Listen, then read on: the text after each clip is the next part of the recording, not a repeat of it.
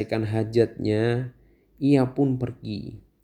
Lalu Utsman berkata, Lantas aku pun minta izin. Lalu Rasulullah duduk dan bersabda kepada Aisyah, ambillah selimutmu.